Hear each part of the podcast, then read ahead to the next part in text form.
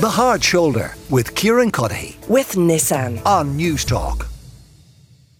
President Michael D. Higgins, you will have heard Eamon mention in the news headlines, strongly criticised the head of the European Commission, Ursula von der Leyen, after she made comments in a visit to Israel last Friday, where she didn't include a call for Israel's retaliation to conform with international law. Here is Michael D. I don't know where the source of those decisions was. I don't know where the legitimation for it was. And I don't know where the authority for it is. And I don't think it was helpful. I, I may not have been meant to have uh, malevolent consequences, but it's certain uh, we, we need a better performance in relation to European Union diplomacy and practice. That was uh, Michael D. Higgins, our president. Labour Senator Marie Sherlock is with me, as is the editor of Gript, John McGuirk. Uh, Marie, uh, do you think the president overstepped the mark? That's the nature of the criticism, that it isn't in his purview to be talking about European foreign policy. No, of course I don't believe he overstepped the mark. Like the reality is that since October 7th, 1,400 Israelis have lost their lives and 2,700 Palestinians have lost their lives with almost 10,000 wounded. You know, the, the very basis of the European Union is that it was founded on, uh, you know, as, as, as, as a peace settlement uh, for the continuation of peace. And to have Ursula von der Leyen uh, going to to, to Israel and only expressing solidarity with one side is is absolutely unacceptable. It is it is not a true reflection of the core values.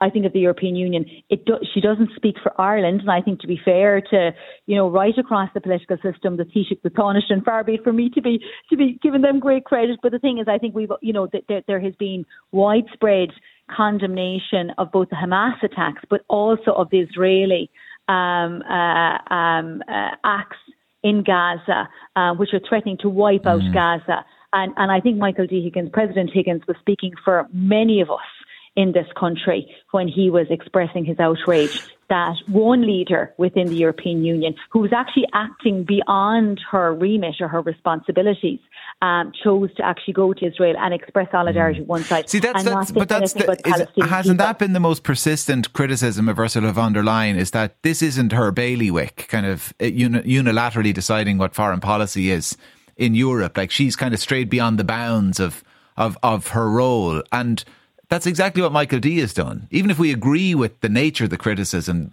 like, is, is, is it suitable that he's the one saying it?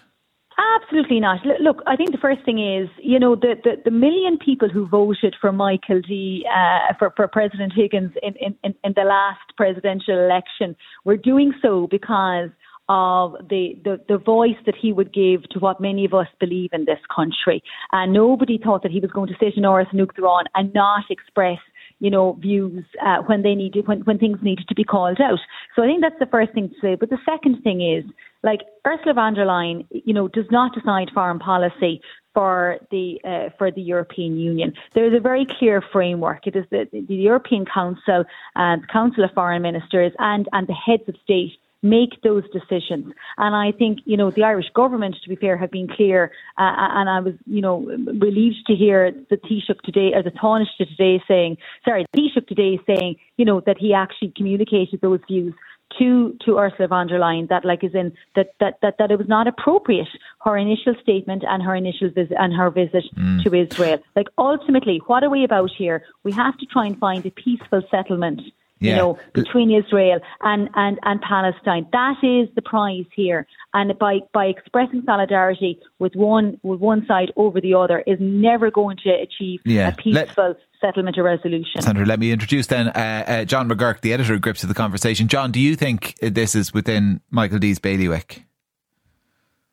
Not by his own standards. I mean, people forget. I mean, Michael D is a fascinating character in that he, he really the, the, the leeway that he is given um, is extraordinary, mainly because I think politicians are scared of him. But it's not two years since Michael D. Higgins refused to attend a ceremony to mark quote the partition of Northern Ireland and the, form, uh, the partition of Ireland and the formation of Northern Ireland. He refused to attend that. He snubbed the the head of state of our nearest neighbour who did attend it, and unionist people in the north by saying it wasn't a neutral statement politically for him to attend. So when it suits him he's above politics. When it suits him, he is Caesar's wife. Um, he's above reproach. He couldn't possibly intervene. Yet he doesn't cost him a thought to praise Fidel Castro um, when Fidel Castro dies, speaking on behalf of the whole people of Ireland, saying that he was a great human rights leader, when in fact um, Fidel Castro abused the people of Cuba for generations. It hasn't stopped him sending a letter of congratulation to President Lula in Brazil on his election, talking about what a wonderful champion of human rights he is. I mean, it'd be a long time before President Higgins would send an equivalent statement to the new Prime Minister of New Zealand, who was elected this weekend, or to, for example, Giorgia Meloni when she was elected Prime Minister of Italy. And his uh, letter of congratulations to Donald Trump when he was elected was one sentence long and as cold as ice. The man is not neutral politically, and he is certainly not consistent in when he applies his principles. If this is a president who's going to speak out and have a voice on issues, then he should also have a right for the press to challenge him on his views.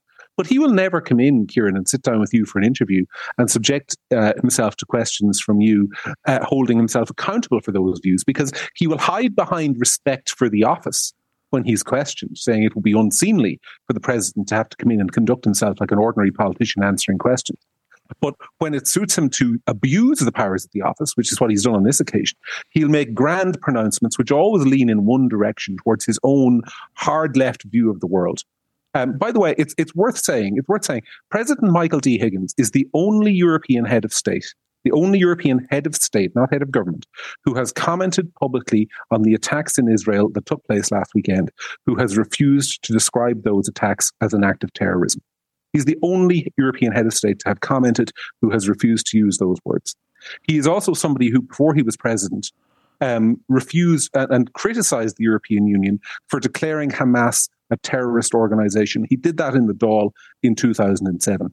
The idea that he comes to this with clean hands representing the people of Ireland is an absurdity. And the idea, frankly, that he had, would have the neck to criticize somebody else for yeah. stepping outside the bounds well, of their office is, is, yeah. is bananas. Well, can I, I, can I, yeah, go on. A very final point because I want to go back to Marie.